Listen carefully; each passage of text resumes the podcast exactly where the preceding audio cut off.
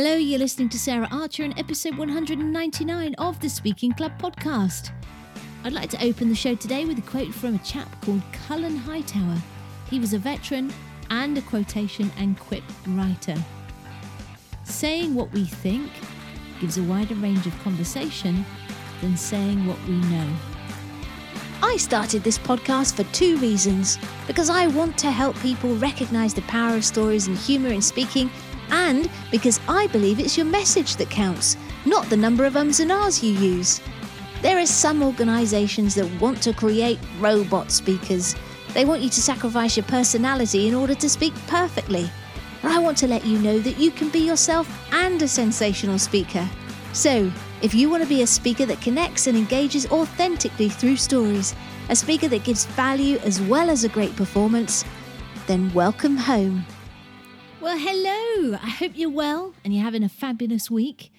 I want to start by giving a shout out today to Jeff Good, who took the time to tell me how much he got out of last week's show, episode 198, and how it had helped him with the presentations he's doing this week. Thank you very much, Jeff. Really appreciate it. If you haven't yet listened to that episode, you definitely should. And if you get a lot out of it too, then do leave a rating or review for the podcast over at ratethispodcast.com slash TSC. Or, like Jeff, you could shoot me an email. Cool. Well, thanks for joining me again here on the Speaking Club. And I know you're going to get a lot out of this show too. And that's because we're talking about big conversations, authentic dialogue, and purpose. Now, as you probably know, not all conversations are of equal importance. There are some that become pivotal to our life's purpose and success. But how do we know which ones they are? And how should we prepare for them? That's where this show and my guest, Sarah Rozenthuler, come in. Sarah is a chartered psychologist, a dialogue coach, and leadership consultant with over 15 years' experience consulting to many of the biggest profit and not for profit organisations around the world, including likes of BP, Discovery Inc., Standard Chartered Bank, the World Bank, Choice Support, and Booktrust. She's got deep expertise in coaching teams, making dialogue authentic, and connecting people with a compelling purpose and using that expertise, she inspires leaders, empowers teams, and strengthens organizations to generate competitive advantage and become a force for good. Without further ado, let's head over to the interview. Welcome to the Speaking Club, Sarah Rozenthuler. Hello, Sarah. Delighted to be here with you. Delighted to have you here got lots to ask you about today, so I'm not going to hang around. The first question that I wanted to ask you was what happened in your life that made you want to become a business psychologist? Hmm, it's a great question and a great starting point. And I really have to acknowledge my dad, because my dad was a civil engineer uh, and always interested in people. So there were books lying around the house Dale Carnegie's classic, How to Win Friends and Influence People, books on body language, how to read a person like a book. And I read those during my teenage years. But I also thought I wanted to be an architect, which was my dad's dream, unlived dream. And I actually fell into that classic trap of wanting to fulfill my parents' unlived life, in this case, my dad. So I thought I wanted to be an architect, chose my A level subjects to do architecture. And then I ended up having a conversation with my mum, who confronted me saying, I don't think you want to study architecture, do you? Um, even though I had an offer from the University of Nottingham to do architecture. And I went away and I thought, actually, she's right, because I felt this huge burden lift off my shoulders. And I thought, well, if I don't do architecture, what would I study? And then I looked at the books I was reading. And without knowing anything about academic psychology, without understanding how much statistics there is, for example, in psychology, I, um, I was fortunate the University of Nottingham switched my offer. I went on to do a psychology degree, and you could say to some extent the rest is history. Wow. Um, so I'm curious there. So in my head, psychology is not about statistics. I don't know why. I'm a layman, I guess, but it's about asking deep questions and getting answers and understanding behavior and all that good stuff. But what? So what's where do the statistics come in? Oh, well, I think at the heart of psychology, you're absolutely right. It is about asking deep questions. And I think it's about a deep understanding of human motivation and human behavior. And then it depends on how psychology gets taught and what the philosophy of the psychology is. And at Nottingham, we were taught in a very, very scientific way. So we were taught always to ask the question what's the evidence for this? What's the empirical basis um, for this? And so in the study of psychology as a scientific discipline, loads of statistics. And so the fact I'd done A level maths, thinking I'd wanted to be an architect, turned out to be very useful because I wasn't phased by all the statistics. So it depends which psychology department you study in. Wow, that's really interesting because we I don't know if this is right, but this just popped into my head. I and probably many other human beings love to think that we're unique and special, and we are. Um, but yes. in terms of this empirical evidence and and my understanding of stories and universal stories and and all of those things, is that we are more, you know, that there are in terms of those that evidence and that data, is it around typical human behavior or is it something different? Well, it points to all sorts of things. I mean, I absolutely agree that each one of us is unique and we are all special in our different ways. And that for me is really true. And I think we flourish and we thrive in life when we're true to ourselves and when we're authentic.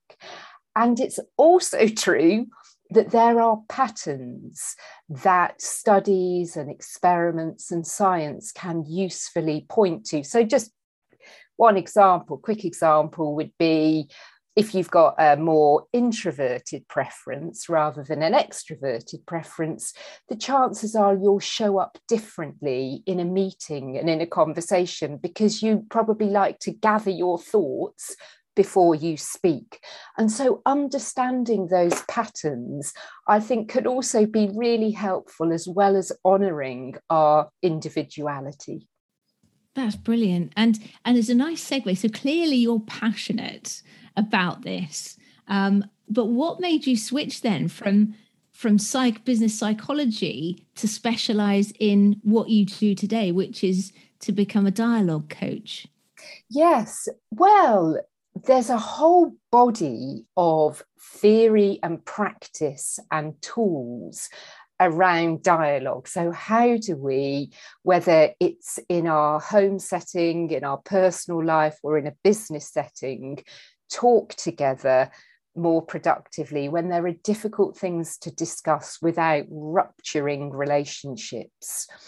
And again, I actually think my interest, looking back, it goes back to my family of origin where as a child growing up, certainly for the first few years, there was very little overt conflict in the family. And yet, I think as children are very instinctive, I could feel things bubbling away under the surface. And then once in a while, a grown up would explode with anger. And as a child, that was quite frightening and so again, I can see it more clearly with hindsight, but I think because I struggled in that environment, and then when I was a young adult, I was not well equipped for dealing with conflict or feeling grounded enough to speak my truth. I think that's where, when I came across this body of research and practice around dialogue, it was so exciting and I could see the difference that it could make in the workplace, where maybe 20 people are around the table grappling with complex issues, that there's actually a science and an art of helping that dialogue process. It's not ever um, going to be simple, but it can be easier for people. And that still intrigues me to this day. Cool. And was there one because I always say, and I think this is true, uh, but you're the expert, is that people buy into a new way of doing things or an idea or hobby, whatever it is, emotionally first before they're sold on it logically. And normally there's a moment in our lives where there's this light bulb moment, something happens. And was there a specific event for you that you saw this in action that that that you brought in emotionally to to this dialogue concept? Absolutely. I can remember the moment really clearly, that emotional connection being formed and a bodily sensation. And it when it's when I was in my late 20s, I think, or around 30, and I went on this dialogue training program. I was working as a business psychologist at the Cabinet Office at the time, so working in the civil service. And I went on this training program, I think it was three days long, and I was introduced to these different processes and tools. And I woke up, I think, on day three at about 5 a.m. and I sat bolt right up in bed. And I just thought, this is what I want to do. This is what I want to learn. Because if we have this skill set at the Cabinet Office, these different projects I was working on that had multiple stakeholders and sometimes competing agendas, we'd be able to navigate our way through it more clearly. And so that was the light bulb moment. And I also realized that I didn't have the skill set. I was just starting to learn it. I didn't have the positional power at the Cabinet Office to convene the conversation. And so a year or so later, I left the civil service to go and get some deeper training and, in effect, take my first steps on the path to becoming a dialogue coach.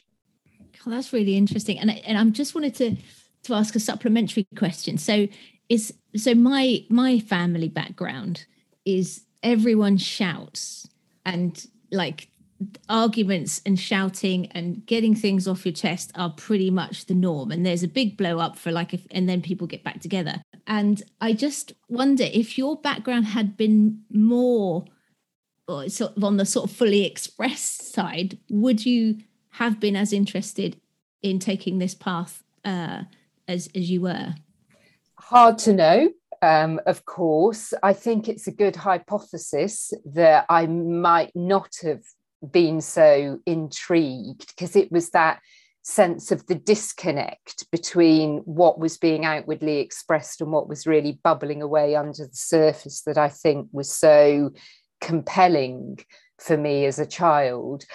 I just do, and I see it in the lives of many of the people I coach, many of the leaders that I work with, that all of us in our own unique ways are really shaped by our family of origin and that early family environment, for better, for worse. And it probably contains both gifts and pieces of grit. It really, really impacts us. And it's only many years later that I've looked back and joined the dots between, in effect, career choices I've made and the family system that I was born into. Is that a, is that term that you're using, family of origin? Is that is that you're choosing that term carefully, or what? What's what's that about? Well, it's just to acknowledge, uh, it's to make it distinct. So, family of origin, the family we're born into, yeah. rather than the family that we might create for ourselves later in life through having a partner, through having our own children or adopting cool. children. Um, so, yeah, sorry, it sounds like a slightly technical term. Brilliant. Yeah. Okay, so what I'm then curious about is um, what is the difference between this authentic dialogue that you work with today and just a normal conversation? Well, normal conversation is great. Um, you know, if we were fish, it's the kind of sea that we swim in. And I think some of the time we don't need to pay it more attention than that. Um, and then there are conversations. Uh, and again, that could be in our personal life, it could be in our work life, where maybe our stomach starts churning, there's a sense of dread. The research shows that about 70% of managers can relate to avoiding having a difficult conversation, which might, for example, be about a performance issue or needing to give a colleague a tricky piece of feedback. And so that's where I think authentic dialogue comes into its own. And the essence of it would be that it's a real co creation. So it's not that one person is dominating the conversation or in a group setting, two people are dominating, but there's much more equal airtime. People are really listening to one another, a bit like I'm experiencing with you now. You might have done your prep or thought it was going to go in one direction, but you're present and in the moment, and it goes in a slightly unpredictable direction, but that has an aliveness to it. And crucially, people feel able to speak about what is true for them and that might feel risky and you might feel like you're going out on a limb. So there's a sense of vulnerability and that what that's what brings the authenticity. Cool and i can really relate because i've I, you know my corporate career i was leading teams and i absolutely hated those conversations because i like to be liked. Yes. And so for me, it was like, oh, you know, if I have that, it's thinking about how they're going to react and then what that means for me yeah. and and sort of you know it's it is a visceral feeling that you're just like i don't want to do this but you're not doing people favors if yeah. you don't tell the truth yeah. uh, so okay so in terms of um, what you teach people how does um, having those authentic conversations in the experience that you've had in terms of seeing results how does that transform um, a team's performance and an individual's well-being well, on the team level, what I've seen over time is a group of individuals, a collection of individuals starting to operate more like a cohesive unit. And so there's much less fragmentation. People are more likely to proactively reach out to one another. They might ask for help. They might be willing to go the extra mile and so you get an uplift in the team's performance because the air is much clearer. There aren't things festering in the air, unresolved issues, things that are unspoken, and all that stuff consumes psychic energy and emotional energy. And that, of course, then puts a lid on performance.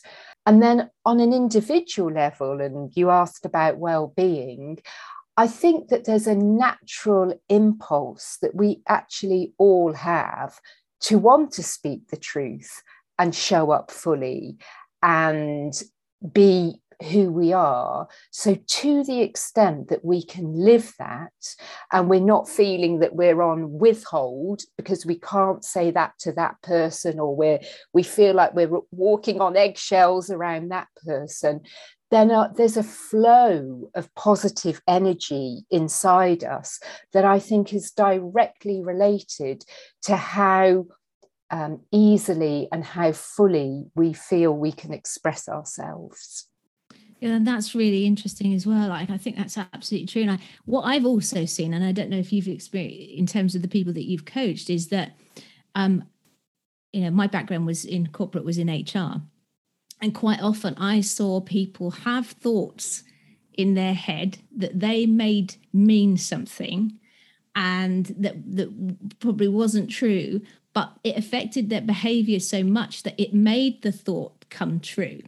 It's a self-fulfilling prophecy that if you don't get this stuff out you can create the situation that you imagine is happening and it actually isn't. Is that is that you've experienced that oh, I can really relate to that in my own personal experience where I've got all tangled up with a story that I've been telling myself inside my head that has then made me anxious. And then I show up anxious, and guess what? It plays out in the way you were describing, as in what my thoughts were telling me about it. And so, in the coaching work that I do, and sometimes on the dialogue programs that I run, there's an element where we look in a very conscious way at our inner dialogue. So we sort of go further upstream and there are tools and there are frameworks that can be used to just gently explore what is going on in your head invisibly and yet could be having such an impact on how the outer dialogue is going. And again, that work really excites me because I think when people start to develop their awareness of the inner dialogue, it creates really sustainable shifts in mindset and behavior. And and the word that keeps coming up for me during this interview in terms of the work that you do is is the term I don't know if it's right or not, but is the term home truth.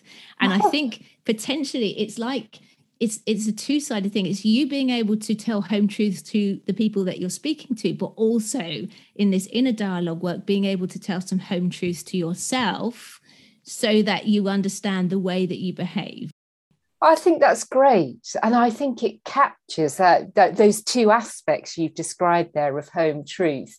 For me, it reflects that there's there's a level of truth telling, which is us telling the truth to ourselves about ourselves, about the situation, about how we feel about the other person. And I think there needs to be a certain degree of clarity. That's where it begins in, on, on that level. And then there's another, so we're telling home truths to ourselves.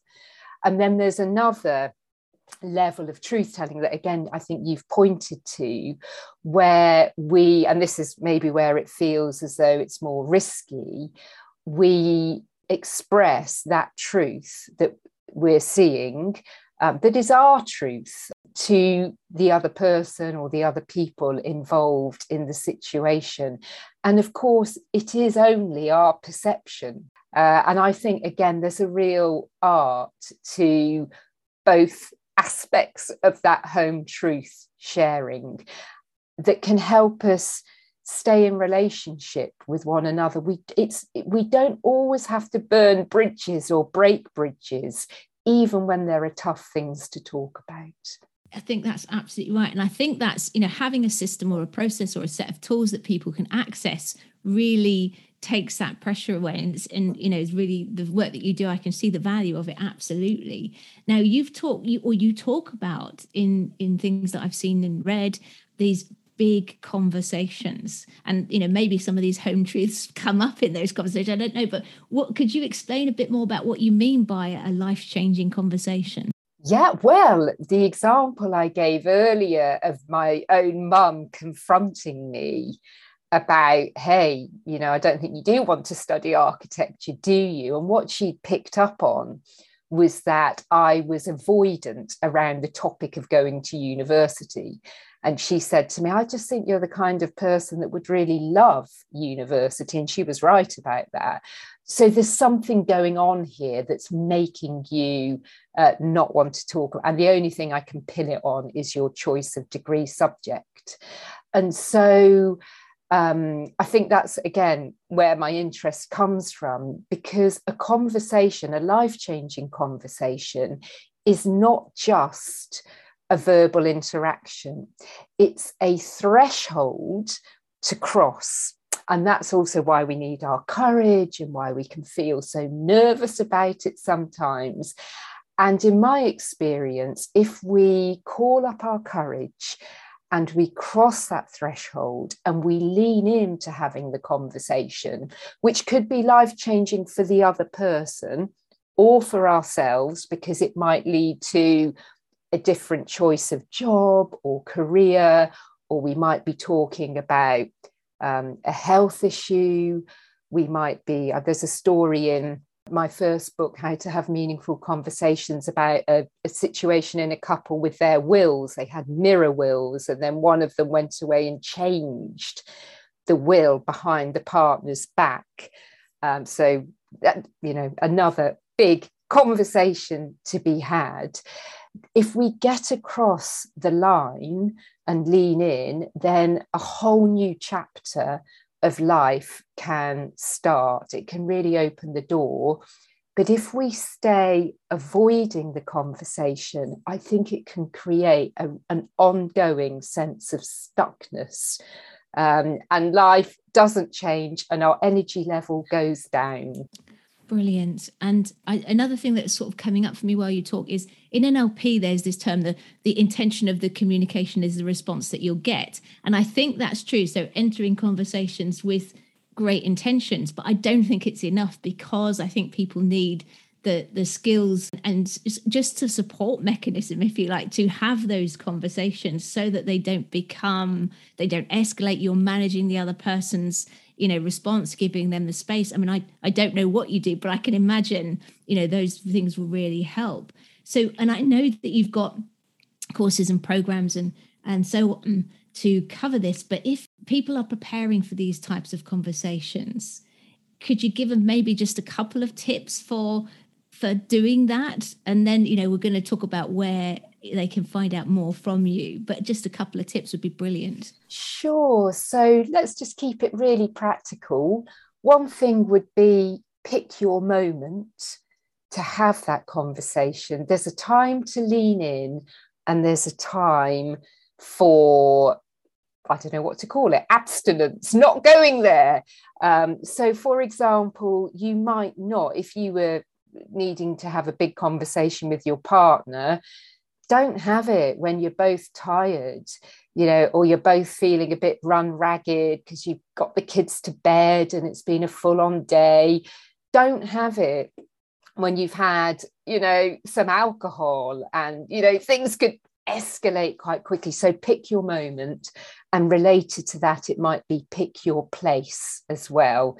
So you know is it a conversation to be had when you're outside walking for example or even perhaps in the car where you've got some focused time together. Uh, that's debatable whether that's a good choice. So that would be one tip. And another one I would share, again, just really practical in preparing, is find your opening. So, what's the very first thing that you'll say? And in a way, that picks up on the point you were making about your intention.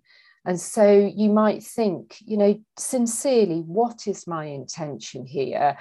And what is my intention not? You know, I'm not trying to make trouble. I'm not trying to be difficult. I'm not trying to make you feel small or bad in any way. But there's something we really need to talk about. So, those would be a couple of tips to get started. That's brilliant. That's great.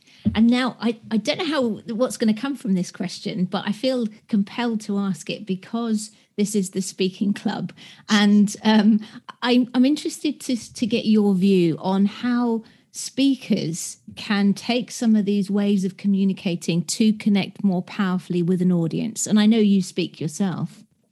Yes, well, your the point excuse me that you made earlier about emotional connection comes back to mind. And I think you said it very, very well that often we need to make that connection, you know, with our heart or our belly before, you know, the rationality kicks in.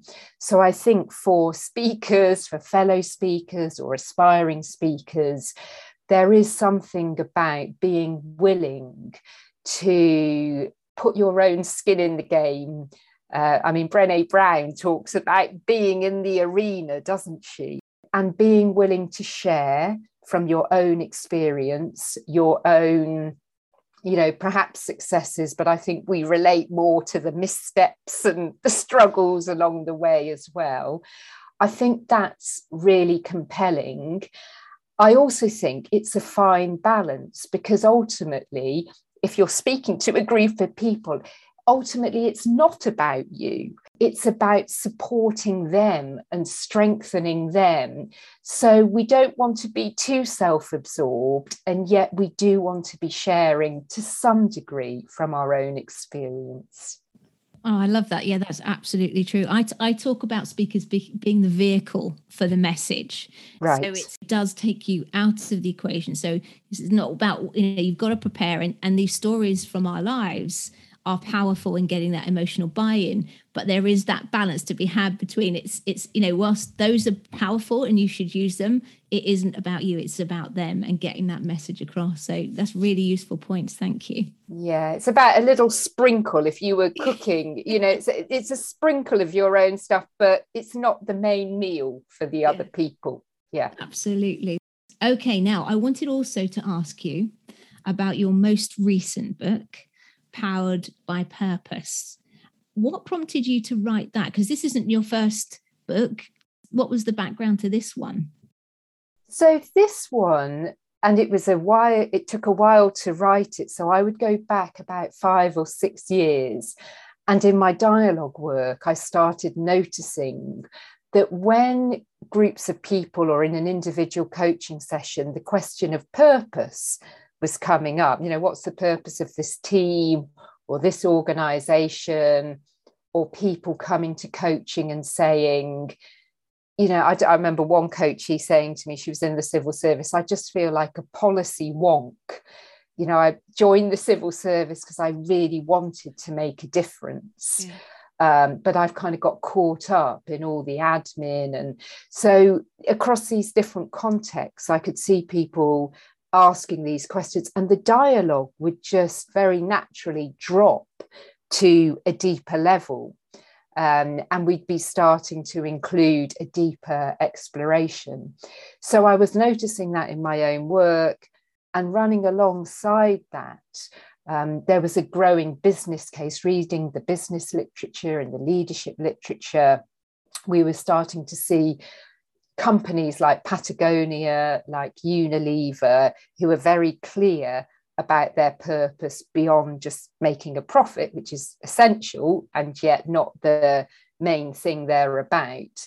There was growing, there's a growing back to what's the evidence. Um, um, yeah, a growing business case that was showing these purpose driven companies were getting strong financial results as well as high degrees of employee engagement. And so that's where my interest in the purpose led approach came from. And you mentioned it, it took quite a while to write it. Why did it take so long? Well, it's a leadership book powered by purpose, and leadership is a complex subject and so I think it took me quite a while to just, and this is where writing is an amazing process. It can be hard work sometimes, but very, very good for crystallizing your own thinking.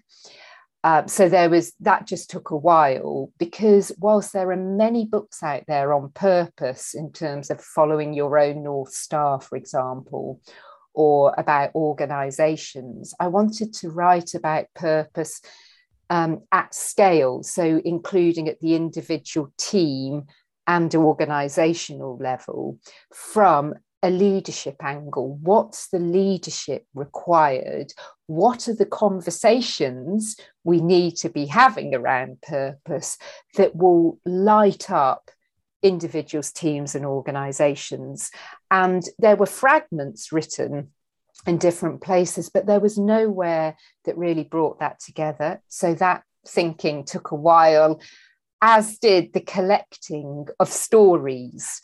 Uh, so there's lots of stories in the book, um, many of them not about me, about teams that I've worked with.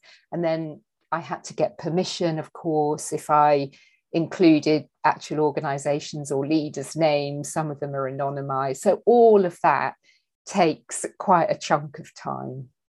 It looks like it's going to be a great book. And I don't know, in terms of purpose as well, and I don't know if you cover this in the book or or if you've got any view on this, I people can agonize and put so much pressure, more from a personal get, I guess, uh, point of view on finding this purpose. And I don't know in your experience, but certainly in my own life, I found my purpose changes, and that's fine. Yes. But I don't know if you've got a view on that from from the work that you've done.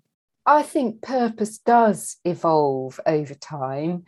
I think, I mean, there's a, as you know, there's a lot of attention on purpose at the moment. And I think a potential downside of that is that, yes, people can agonize or feel under pressure. And I think sometimes purpose is right underneath our noses, and perhaps we're already to some degree living our purpose, we just haven't quite seen it fully. Or it might be that the environment isn't fully conducive to us expressing our purpose. And I've certainly seen that with some coachees. So actually, if they made a change in their environment, they would flourish and I also think there's a clue in the title in the subtitle of Powered by Purpose. The subtitle is Energize Your People to Do Great Work. And so there'll be a clue for you about your purpose, just what energizes you. You know, what lifts you up. And that could be to do with activities you do, it could be the kind of people that you like hanging around with, that you like serving. But like, notice what brings you alive. That is a great starting point for getting powered by purpose. And if you had to describe in a sentence or a couple of sentences what your purpose was, how would you describe that? I would say I'm going to borrow the subtitle of the book again. My work is all about energizing people to do great work so that they are experiencing that flow of positive energy inside themselves, between themselves, in a team. And the great work part is about doing work that makes a difference because I think money is a hygiene factor. It's not a true motivator. Of course, we all need money uh, in order to live in this world. And yet, if all we're doing is chasing the dollar, that's not going to sustain us in terms of us flourishing as human beings. When work feels meaningful and we feel we're making a difference in whatever way that is, back to our individuality and our uniqueness, that is when we will go the extra mile, bring the discretionary effort. Our work is beneficial, whether that's to other people or to the planet. So that's the great work part.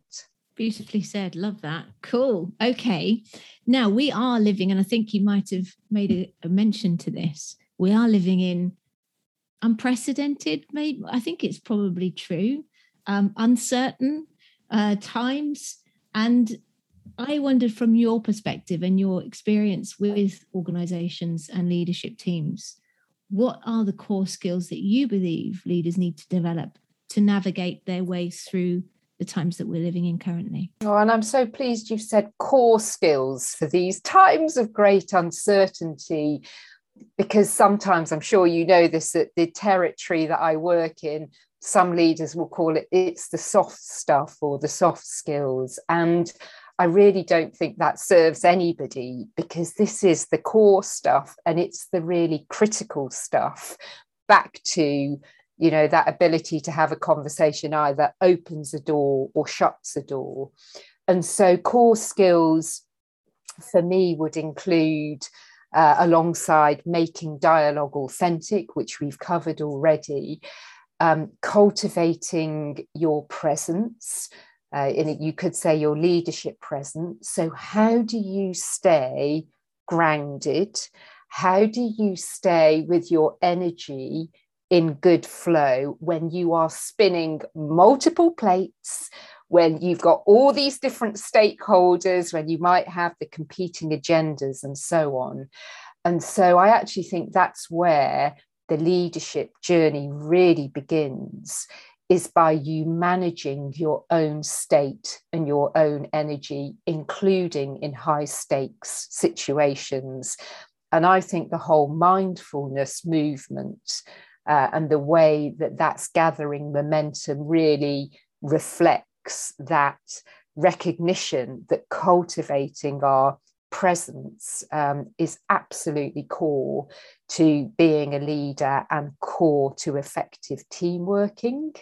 And so, with those core skills in mind, then, are there perhaps three top practical tips that you would give to those leaders and generally people that want to have more meaningful, meaningful conversations? I mean, you've and we might cover the mindfulness. I know we gave some ideas about big conversations, but but maybe broaden it a little bit. Yeah, so one practical tip in terms of your own presence would be to just reflect on what resources you. So, for example, one coachee I'm working with finds it really resourcing to go for a walk in the morning. And that might just be 10 minutes outside, fresh air, oxygen in the lungs. And she would say, that sets me up for the whole day. And you know, I just think again, taking care of our own energy levels and well-being. And again, that's going to look different to different people. So that would be one tip. A second tip that I think would relate to making dialogue authentic and also presence as well would be if you're in a meeting and you notice the temperature is going up or it's suddenly starting to feel really uncomfortable, then use your physicality and use your posture. Uncross your legs, put your feet flat on the floor, sit up a little straighter in your chair, breathe into your belly, you know, and just get centered um, because that will really increase your ability to listen to other people, listen to the room, not be reactive, um, but to be more responsive to the moment. Uh, and a third question, I think, would be um, share the airtime equally as best you can in a team meeting. Um, there's lots of research that shows high performing teams um, don't have one or two people dominating there's much so you might start a meeting with a check-in you hear something from each person. Um, a recent check-in question i've used is what's something that's made you smile recently? You know which just creates a bit of positive energy helps people make a personal connection with one another. Those are brilliant. And it's quite interesting actually as i talk about body language in relation to speaking and connecting with the audience and taking the audience on that journey but I think also potentially that subtle shift that someone makes in that height where things are getting tense, that might actually influence other people around them because we are conscious of body language and, and mirroring. So, I mean, I don't know if it's true, but I, I could imagine that that would be the case that you make that change and it would influence the people around you and may bring the temperature of the room down. Definitely. And it's a moment to moment navigation sometimes, isn't it, when things go tense? And I think to the extent that you're able to stay relaxed to some degree and not get really contracted yourself, it really does, in a subtle way, as you say, alter the atmosphere in the room. Cool. And now, clearly, you use stories in your books um, and you've told some stories today. Do you use stories and speaking to both grow your business and get your message across to an audience?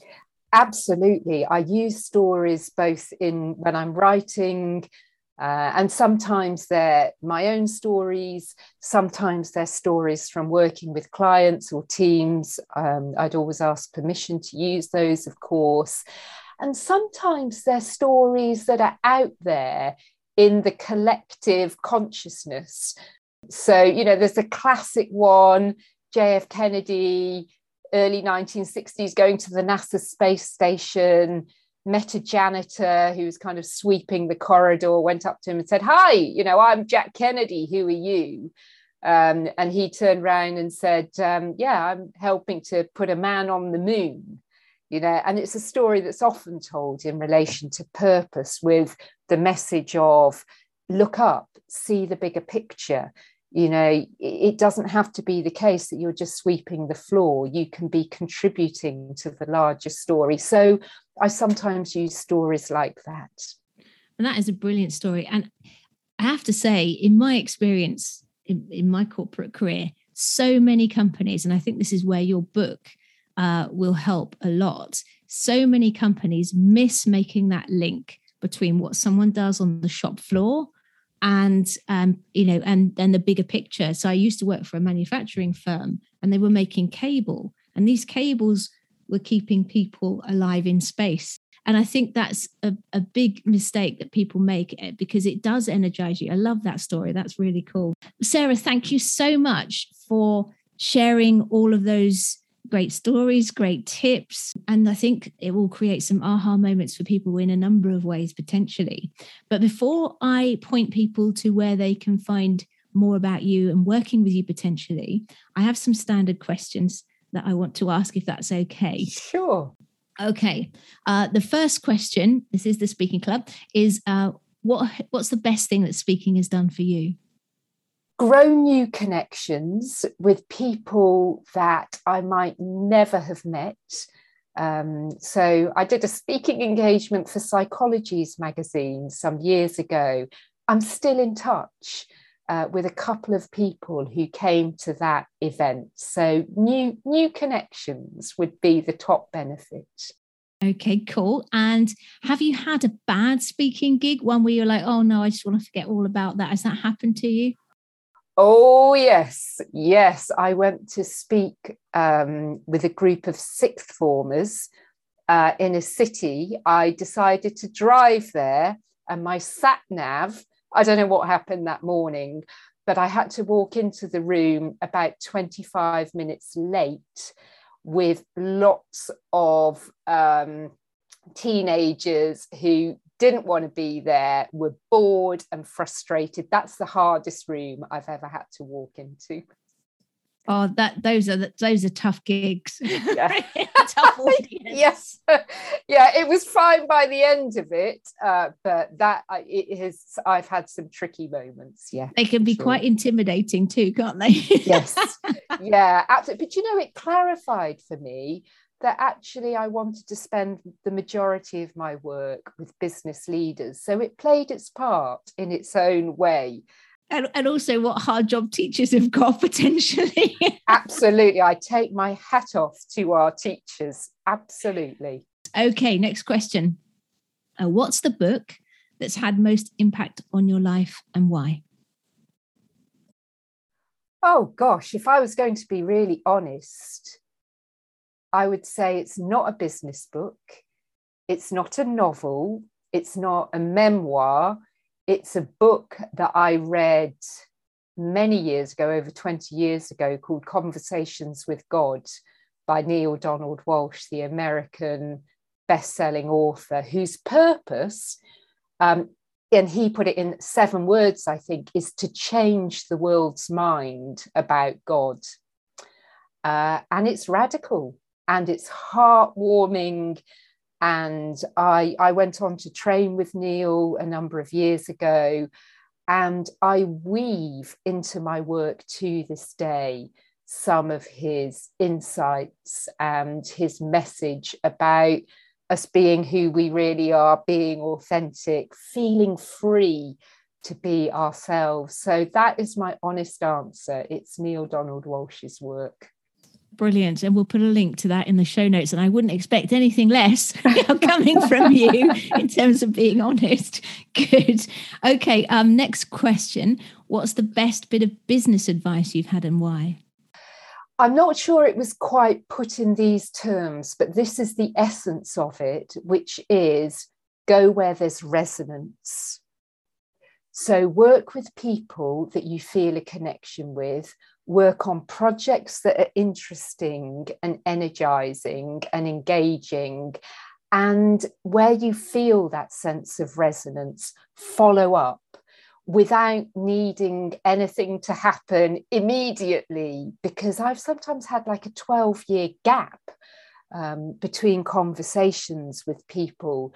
But different people have given me advice over the years, but I would crystallize it into follow the resonance. Cool, thank you. And that makes absolute sense. And I, I love the way when you were saying about the 12 years, is it like when you say that, you mean people that you don't speak to, but then it feels like you're almost, it, there's no gap in between? Is that what you were meaning? Yes, and th- there's been a gap, so no conversation. And also, I've not known. So, this particular person came on a dialogue program I ran 12 years earlier. I had no idea it had had such an impact on her that she'd gone away and used the tools and the techniques and the frameworks. And when we spoke again, um, and she's a current client in a different organization, it was just a wonderful, I had such an aha moment myself um, because I didn't realize it had had that impact on her and her work. Brilliant. Okay, last question then. Um, if you could choose one mentor, and they can be alive or dead, fictional or non fictional, who would you choose and why?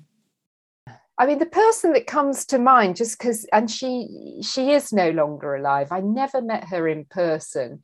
Is uh, a wonderful woman called Brenda Ueland, who worked as a writing coach uh, and wrote books about writing. And it really goes back to some of what we've spoken about about being yourself, feeling free, you know, just writing from your guts, from your heart, not letting your inner critic, your super ego, get the upper hand. And her way of writing is fantastic. And I often wish I had met Brenda Ueland in person because what she encourages is not just about writing and the written word. I think it is about self expression. So she's the person that flashed into my mind.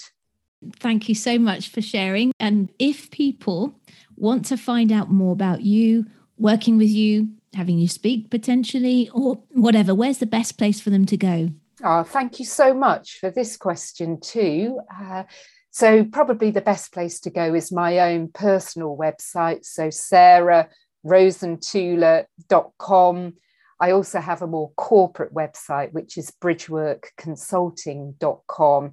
You'll find everything, uh, though, on sarahrozenthuler.com as well. So, I, either place. Brilliant. And I'll put the links uh, on the show notes. And presumably you're on LinkedIn, social media as well? Yes, I'm on LinkedIn and Twitter, and people are very welcome to connect uh, through either of those channels as well. And your books are presumably available on Amazon as well. If people want to go and check those out. They are Amazon Book Depository, WH Smith, uh, Powered by Purposes in WH Smith stores on paper copy as well. So yeah, in all let's say all all the usual bookstores. Well, listen, Sarah, thank you so much again for for some great uh, conversation and tips. And I think, as I said, I think it will help a lot of people have some aha moments, which is brilliant. So thank you very much for your time and everything that you've given today. Thanks so much. I've really enjoyed talking with you, and all the very best to you and your listeners too. Thank you. Did you have any light bulb moments there? It was good, wasn't it?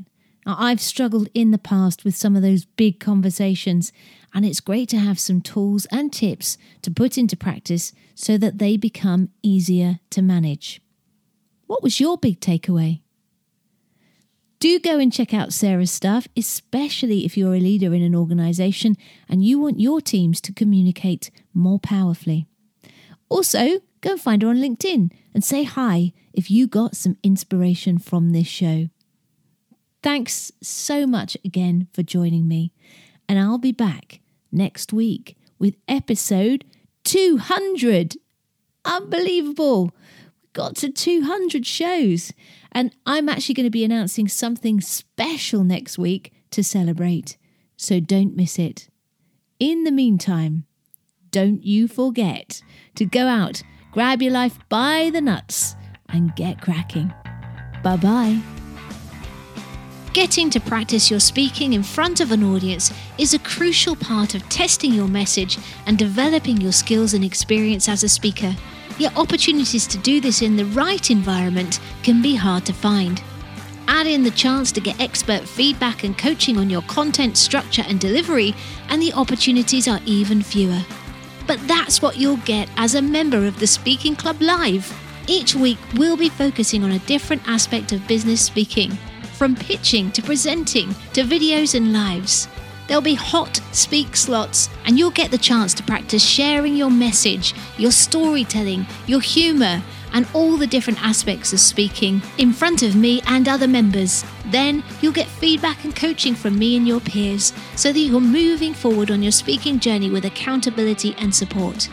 If you'd like to find out more about how you can become a member of the Speaking Club Live so that you can build your confidence, improve your delivery, and become a better speaker, then go to saraharcher.co.uk slash club now.